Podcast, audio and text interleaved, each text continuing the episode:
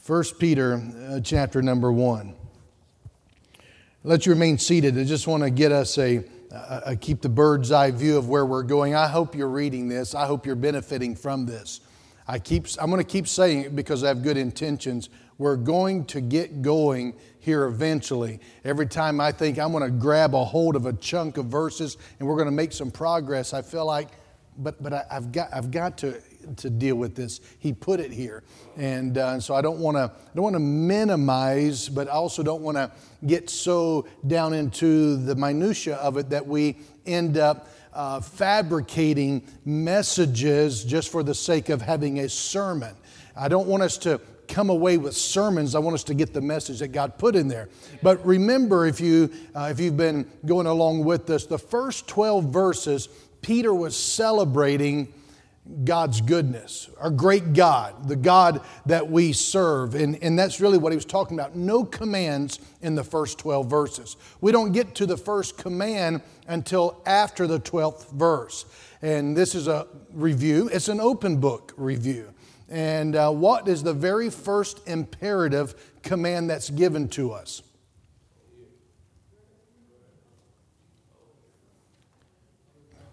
Y'all all flunk. The first command is hope. Hope. That's the first command. You say, no, there's other commands. No, the main primary command, the first primary command in 1 Peter is hope. The other commands are auxiliary helpers. They're, they're, they're, um, they're helping the main verb, they're helping the main command. The first foremost command of First Peter, in which the, the book is centered around, is that of hope. Hope, notice in verse 13, gird up the loins of your mind. Why? So you can hope. Be sober. Why? So you can hope. Here's the first primary command hope to the end for the grace that is to be brought unto you at the revelation of Jesus Christ. So he's talking about a decided hope. If you're a child of God, you need to decide I'm going to put hope in God. Not wishful thinking, not necessarily a I know this is going to happen kind of a thing, but a hope in the sense of my confidence is full and overflowing because it is based upon, it is centered on, it is saturated with God. Hope in God. You put your hope in man, you're going to be in the mess. We put our hope in the economy, we're going to be in trouble. If you put your hope in Hollywood, well, you might be entertained, but you'll be disappointed. You put your hope in athleticism and the sports and that part, of, you're, you're going to be disappointed sometime or another. Hope in God, you'll never be disappointed. And so that's the first command uh, a healthy mind, a sober life, which he says in verse 13. That is the, the ways in which it'll help us live with a decided hope in God. All right? Second command. What was the second command? Be holy. So hope in God, and God is the source of our hope. Be holy. And God is the standard of our holiness. Holiness is not a fundamentalism, King James idea. It's God. It, it's, it's who God is. And if you're part of His family, He says, be holy. He says in verse 14, as obedient children. Can you be disobedient? Yeah but you're probably not hoping in God. You're probably not living with sobriety. You're probably not, and he's talking about sobriety of spirit, very aware of this is not my life, this is his life, this is not my game, this is his life. He paid a tremendous cost for what you and I are taking ownership of, and we're not owners of it, we're stewards of it. And he says in verse 14, as obedient children, not fashioning yourself according to the former lusts in your ignorance. So you take the you before you're saved. Do you dress, look any different than the you after you met Jesus? And he said it should be something different. There should be a noticeable difference. Fashioning refers to clothing. And um, I mean, you, you, that's, that's every, every way you look at it, every aspect of the, the word. He's referring to how we conduct our life. Verse 15, but as he which hath called you is holy, so be ye holy in all manner of conversation. It's not your voice, your speech, conversation, old English word, it's your lifestyle. Every aspect of your life. Do you have a church life and work life? Jesus doesn't. Jesus has a Jesus life always. And when He saved you, He moved inside of you so you don't have to have church life, work life, like you do church clothes, work clothes. He's not a garment you put on. He is a person, if you're saved, who lives within, which should affect the garments you might put on. He is the difference maker. And so, hope, decided hope, holy living, the third command, we looked at it uh, two weeks ago. The third command is fear. Live in fear. We see that in verse 17. And if you call on the Father, who without respect of persons judgeth according to every man's work, pass the time of your sojourning here in fear. Now, we said last two weeks ago in this message on fear, two aspects of fear. One is to fear and have a divine terror towards the divine one. And remember, we talked about Jonathan Edwards, where the Great Awakening was started out of, who preached that message sinners in the hands of an angry God. We talked about the, the message of the Bible. If you don't know Jesus as your personal Savior, you're familiar with religion, but you're not sure of a relationship with Jesus, you have reason to fear. Because you don't get another chance after you've taken your last breath. You don't get a do over at the end of this life. But we also talked about another aspect of fear, and that is to live with a reverence and an awe for God. When you look at who He is, the Creator, when we understand who He is, the Sustainer, it ought to cause us just to be in awe as to the, the greatness, the grandeur, and the glory of our God. But we introduced that, and I felt like well, I really didn't do it justice to really help us take it in context as to the significance of this matter of fear. And so this morning, I want us to understand and look at this matter of fear in the sense of a divine terror. As far as a concern. Not just being in awe of who He is, but also having some aspect of trepidation.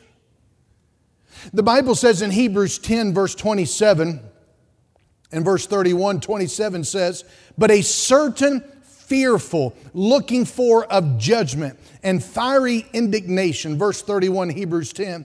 It is a fearful thing to fall into the hands of the living God. 2 Corinthians 5, verse 5, uh, excuse me, verse 10 and 11 says, For we must all appear before the judgment seat of Christ, that everyone may receive the things done in his body according to that he hath done, whether it be good or bad. Verse 11, knowing therefore the terror of the Lord, we persuade men. Fear. And so there is a sense in which we should have this awe and reverence for God.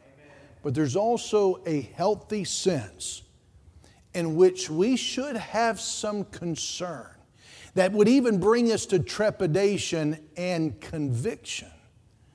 What is this matter of fear? What is Peter's stance on fear? And so I want us to take these few moments that we have and look at how are we to fear God? So, how are we to fear God? And let's focus our attention on how Peter sees fearing God and how he connects them to two things within our context. Notice again verse 17. The command, this is the third command of 1 Peter. Pass the time of your sojourning here in fear.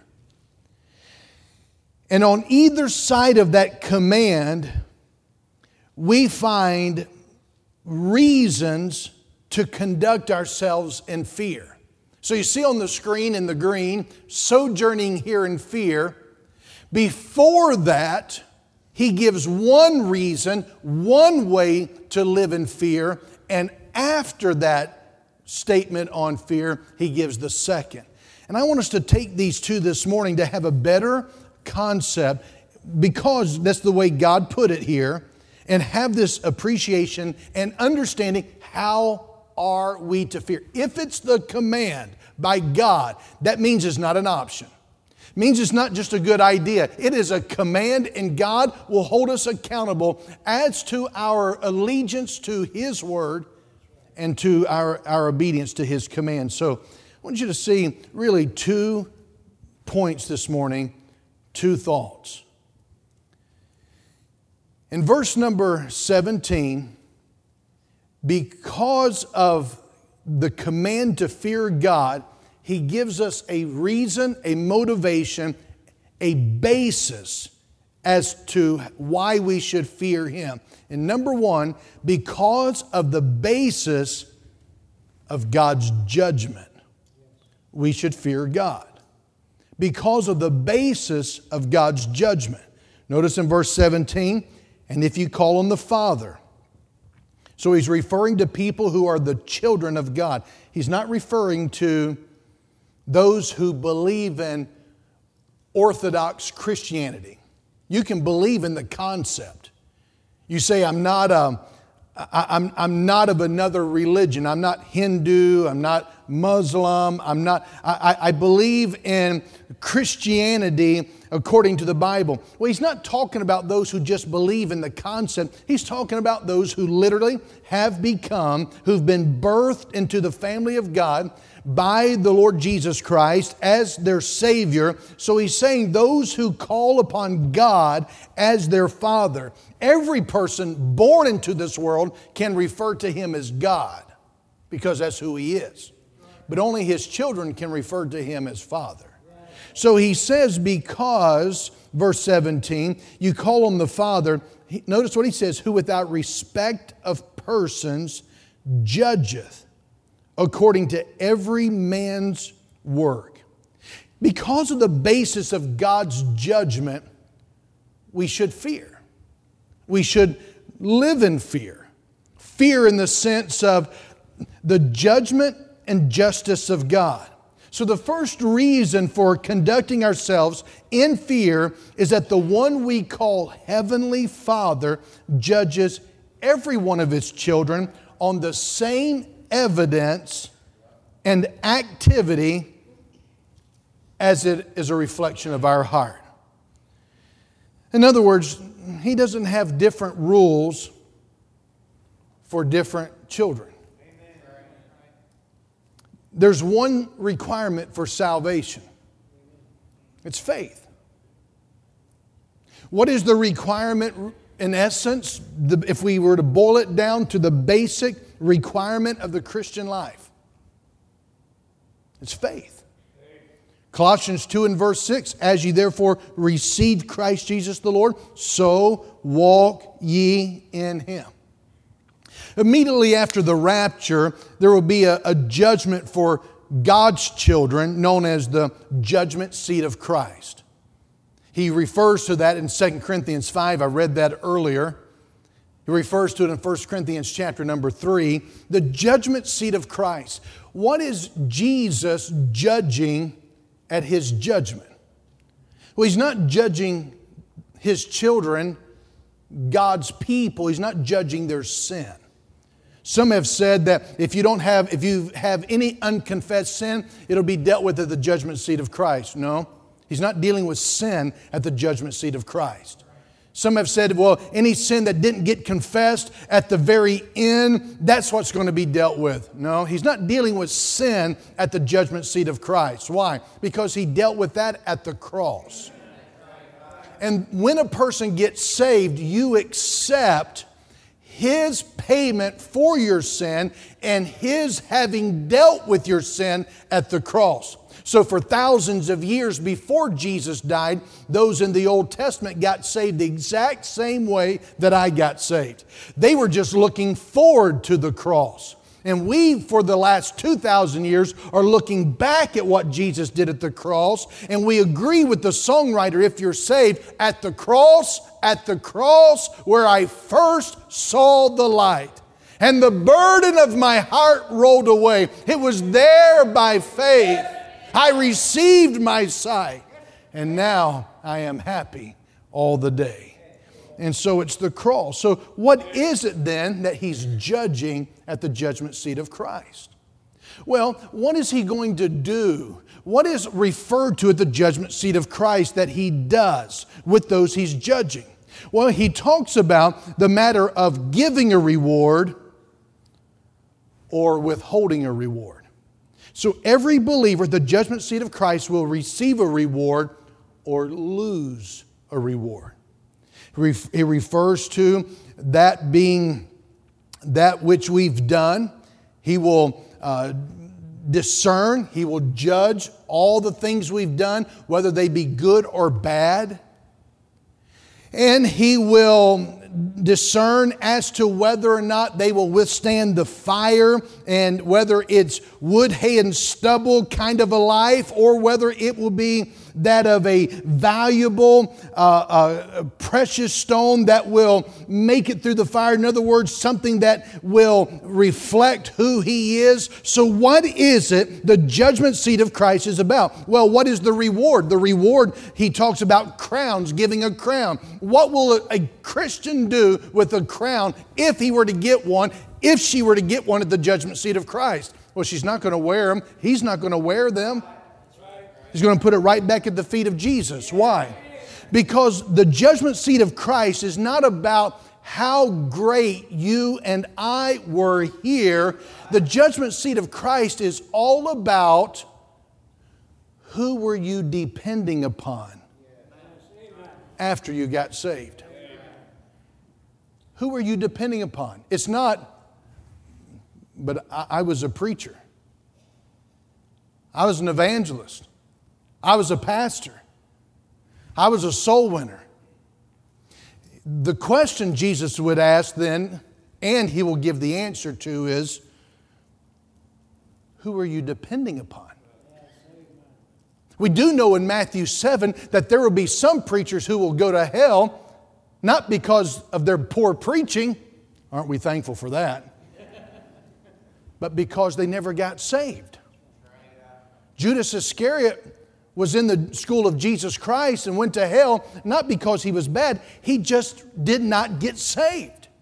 How do you get saved? Well, you've got to understand sin is the problem. Hell is your destination. Jesus is the answer. I don't want my sin. I don't want to go to hell. I need Jesus. And you put your faith and trust, dependence upon Him. That's how you get saved. And once I'm saved, He says, walk the same way, live the same way. You see, many people, religion is all about do the best you can, do the best you can, do the best you can. And there are people who hope that they're going to heaven because they've done the best they could. But listen, the best that we do is never enough to get us into heaven. That's why Jesus came, He died, was buried, and rose again, and that is sufficient. So we live the Christian life the same way we got saved by depending upon Him. You say you don't do anything. No, there's a lot of things we do, but Jesus is going to discern at the judgment seat of Christ who are you depending upon? Yourself? Your own strength? Your own power? Or were you depending upon Him? Jesus said, John 15, 5, you know this, without me you can do nothing. Nothing of value, nothing of power. So he says, live in dependence upon him. And so he's telling us here there is a judgment. And we ought to be recognizing that he's going to judge us based upon the, the, the standpoint of who are you depending upon? Who have you been putting your faith in? And so, therefore, we ought to fear because of the basis of God's judgment. Listen, fear living as though your faith were not in God. Peter's saying, fear living the Christian life different than how you got it. He's saying, fear living with confidence in yourself. Fear living independent of God. Peter says this is the very appropriate fear as we live our lives, namely, a fear of living as though our faith or our hope it were not in God. That's the issue. See, people get hung up on all the rules and all the do's and don'ts, and, and, some will accuse, well, that's what you do. You, you, you're getting hung up on, you can't do this, you can't do this. And I want to say, I'm not hung up on that, I'm just hung up on God.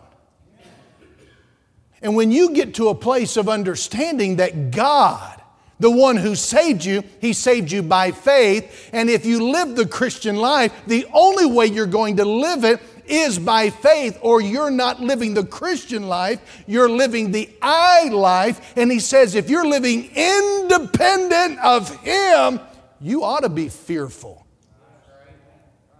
Because you have a father who's not like an earthly father.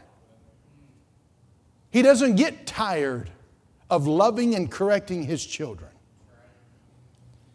So, the link between verse 17 and verse 13 where he says, have a decided hope, be overflowing with hope in God. Verse 17, he's saying that living in hope and living in fear, they coincide. What are we to fear? Again, he's saying we ought to fear having a posture in our life where we're not hoping in God, where we're not living in confident expectation of God. And he says in verse 17, uh, he judgeth everybody, and he says, without respect of persons. He doesn't play favorites. He, he doesn't say, well, you know, here's, here's, here's, here, here are my disciples, I'll let them off. No, he was harder on them. You say, what about Peter, James, and John? Oh, he was harder on them.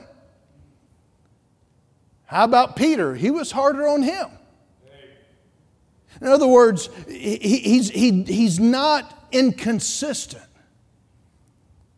Sometimes people may have the wrong notion. Well, preachers' kids, they, they, they get it easier. Not if you're an Ingram. Yeah. If my kids were living in your house, they could say some things they couldn't say in the Ingram home. They may wear some things they wouldn't wear in the Ingram home. They might get away with some things that they ain't getting away with in the Ingram home. But I'm not nearly as consistent as God is. Because of his children, he's a loving father, and he's trying to help us to understand that we got saved by faith, not by doing the best we can. Why would you want to go back then? He says, to this bondage of just trying to gut it out and work it out and feel your way through when you can just live in hope filled expectation, trust, and obey. It's a good way to live. Even if we can't figure it out in the verses when we sing it, it's still a good way to live. When we're tempted to conduct ourselves in a way that we show that our hope is in money rather than God, we should fear. When we're tempted to act in a way that would show that our hope is in the pleasure of pornography instead of God, well, we should fear. 1 Corinthians 6 18, Paul says, flee fornication.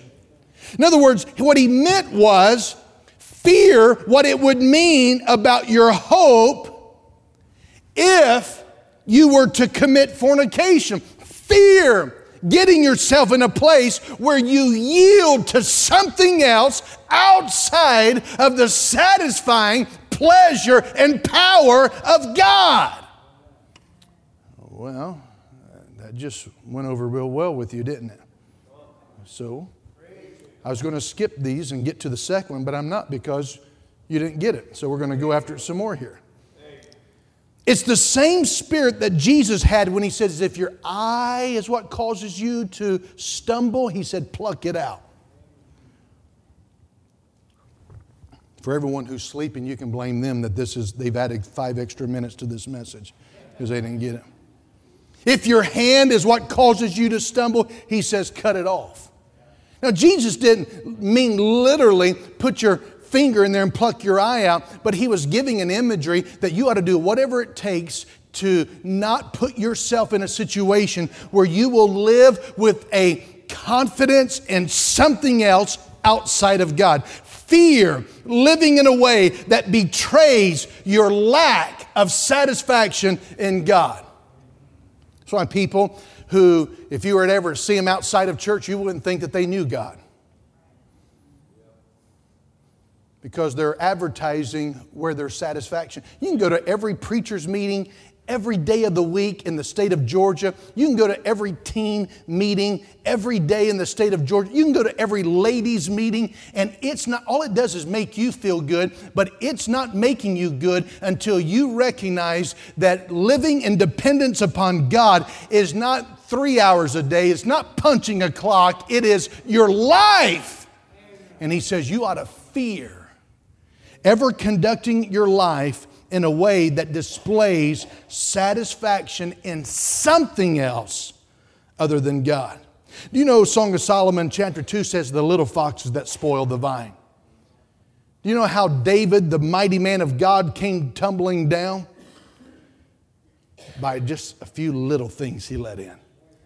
Solomon, the smartest man, how he came tumbling down, just a few little things. Samson, the strongest man who ever lived, just a few little things. Why? Because they didn't fear when their dependence was placed elsewhere.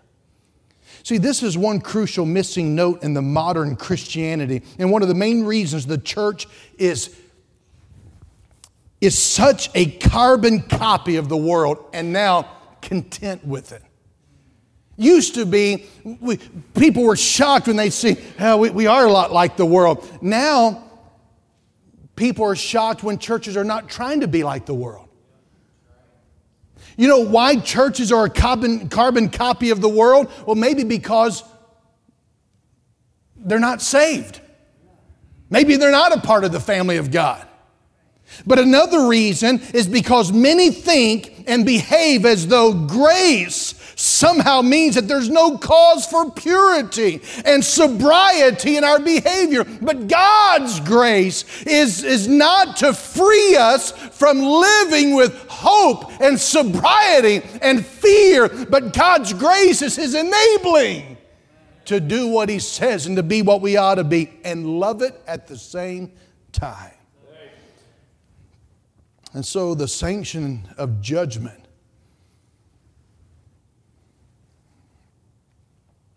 is, is a motivation to fear. But God is gracious and He calls us back today to fear the behavior that leads to destruction. Fear the behavior that God saved you from. 1 Peter 1 in verse 17 is simply overlooked and ignored in our superficial adaptation to our culture today. While God is calling us, revival is coming out of that trap to be content with the behavior that leads to destruction. Well, look at what I'm going. Everything's fine right where we are. But if you're on the freeway heading in the wrong direction, just because you haven't had a head-on collision yet doesn't mean stay there. God is calling us off of the highway, the road, the broad road that leads to destruction. But now notice on the other side of verse 17 he gives another reason for conducting ourselves in fear. Notice in verse 18 For as much as ye know, now go back to the end of verse 17. Past the time of your sojourning here in fear, for as much as ye know that ye were not redeemed with corruptible things as silver and gold from your vain conversation received by the tradition from your fathers, but with the precious blood of Christ as of a lamb without blemish and without spot. Amen. Notice Peter's reasoning. He's saying, conduct yourselves in fear, knowing. Well, the first motivation we saw, and the first basis of our living in fear is fear not putting your hope in God. Fear not living by faith. Fear not having your dependence upon Christ. And the next motivation, he says, is to conduct yourselves in fear, knowing, because you know, you were ransomed, not with small temporary values like gold and silver, but with an infinite, eternal value the blood of Jesus. So it boils down to this fear because you've been ransomed, redeemed at an infinite cost. Does it make sense? Well, it didn't to me for a while, so I'm going to work, work our way through this because I want you to get it. Because this is where you can grow. This is where you can send your roots deeper and your branches higher. Don't just blank it out. Listen to Psalm 130 and verse 4. But there is forgiveness with thee that thou mayest be feared. What is he saying? Here's what he's saying forgiveness leads to fear. That's what Peter's saying.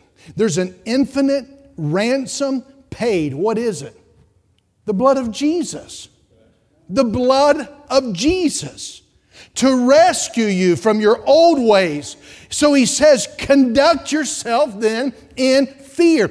In fact, Peter specifically stresses in verse 18 and 19 there's surpassing value and eternal durability of the ransom paid for God's people. He says that gold and silver, they're corruptible, they're perishable. They're not durable, they don't last. And then he says, But the blood of Jesus is precious, it is infinitely valuable. So he stresses that the ransom paid for us is permanent and it is precious. It's not really striking home yet, so just hang on.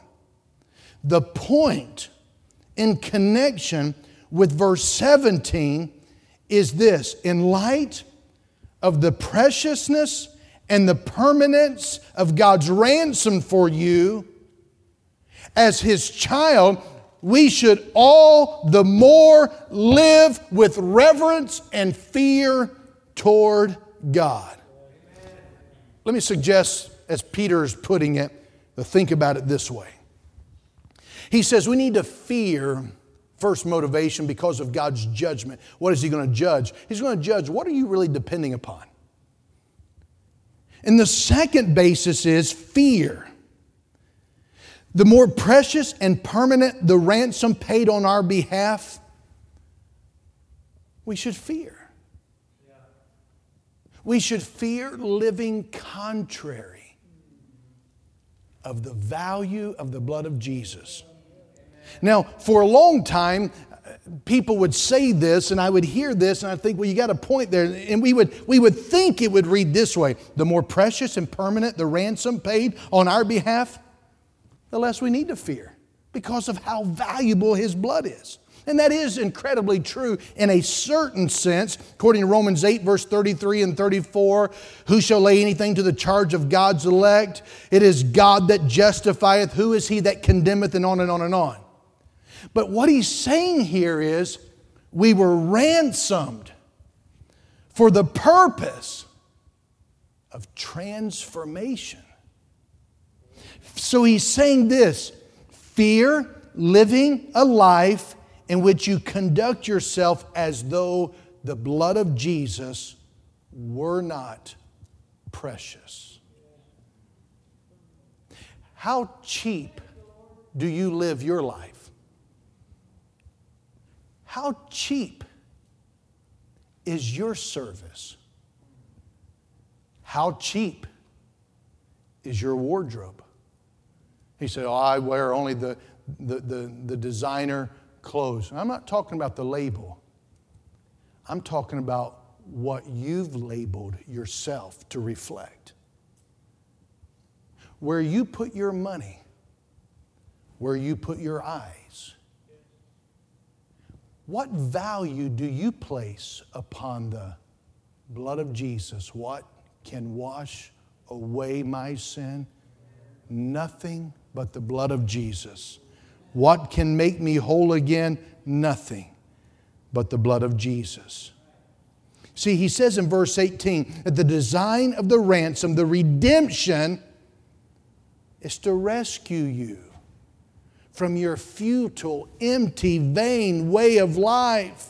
You see that? Notice verse 18. For as much as ye know that you were not redeemed with corruptible things as silver and gold from your vain, empty conversation, lifestyle received by tradition from your fathers See, the ransom's aim, God's ransom and payment, his purpose and design in this verse is not, listen, is not, listen, it's not forgiveness. That's not the purpose of his blood here in this passage. The purpose of the blood of Jesus is your transformation. Jesus shed his infinitely precious blood to change our conduct. Titus chapter 2 The grace of God that bringeth salvation hath appeared to all men. But it didn't stop there. He goes on to say, teaching us to deny ungodliness and worldly lust. We should live soberly, righteously, and godly in this present world. So when Peter says, conduct yourselves in the fear, knowing that you were ransomed from the bad conduct by the blood of Jesus, he means fear, conducting yourself in a way that shows that the blood of Jesus is not valuable to you. If your heart overflows with celebration and hope as you meditate on the eternal permanence and infinite preciousness of the ransom Jesus paid with his blood, great! Because God wants you to soar with exhilaration. But his point is not that we would ever just be content to live with, with just happy thoughts because I don't have to go to hell. He wants us to understand that the significance is that it does something to us inside out. So let me summarize it this way. If I can just put it systematically, God's purpose in the blood of Jesus is of course, our justification, or we would not be saved, but it is also our sanctification. In other words, it's our pardon so we can be saved, but it's also our purity. They cannot be separated. You cannot separate Jesus saving a person to clean them and to change them. Somehow we've got the notion, I got saved, so I am on my way to heaven. Well, would you like to be disciple? No, I don't want to be disciple. Well, I've got a question for you. Are you really in the same family as Jesus? Because he didn't save you just to cleanse you of your sin. He saved you to clean you of your sin, to change your life from the inside out. That's what verse 18 is about. Therefore, if in our conduct we are tempted to act as though the preciousness and the permanence of the blood of Jesus were powerless, impotent to hold us back from sin, that we just have to give in to sin, then you should fear. You should have a dreadful fear because if you belong to Him, your Heavenly Father, uh, He's a good Father, consistent Father, and He's not going to tolerate you devaluing the power of the blood of His Son. See, if our lives bear constant witness to the powerlessness of the blood of Jesus, then you really don't have your hope in Him. It's possible that you don't even belong to Him. And that is a fearful prospect. So, to sum this up, hope in the grace of God.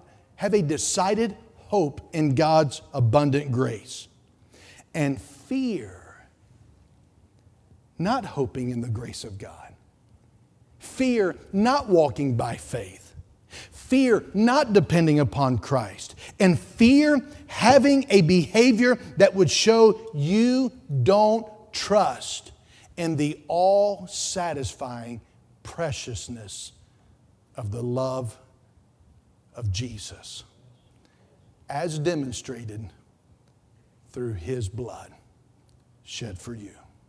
Let's stand together, please.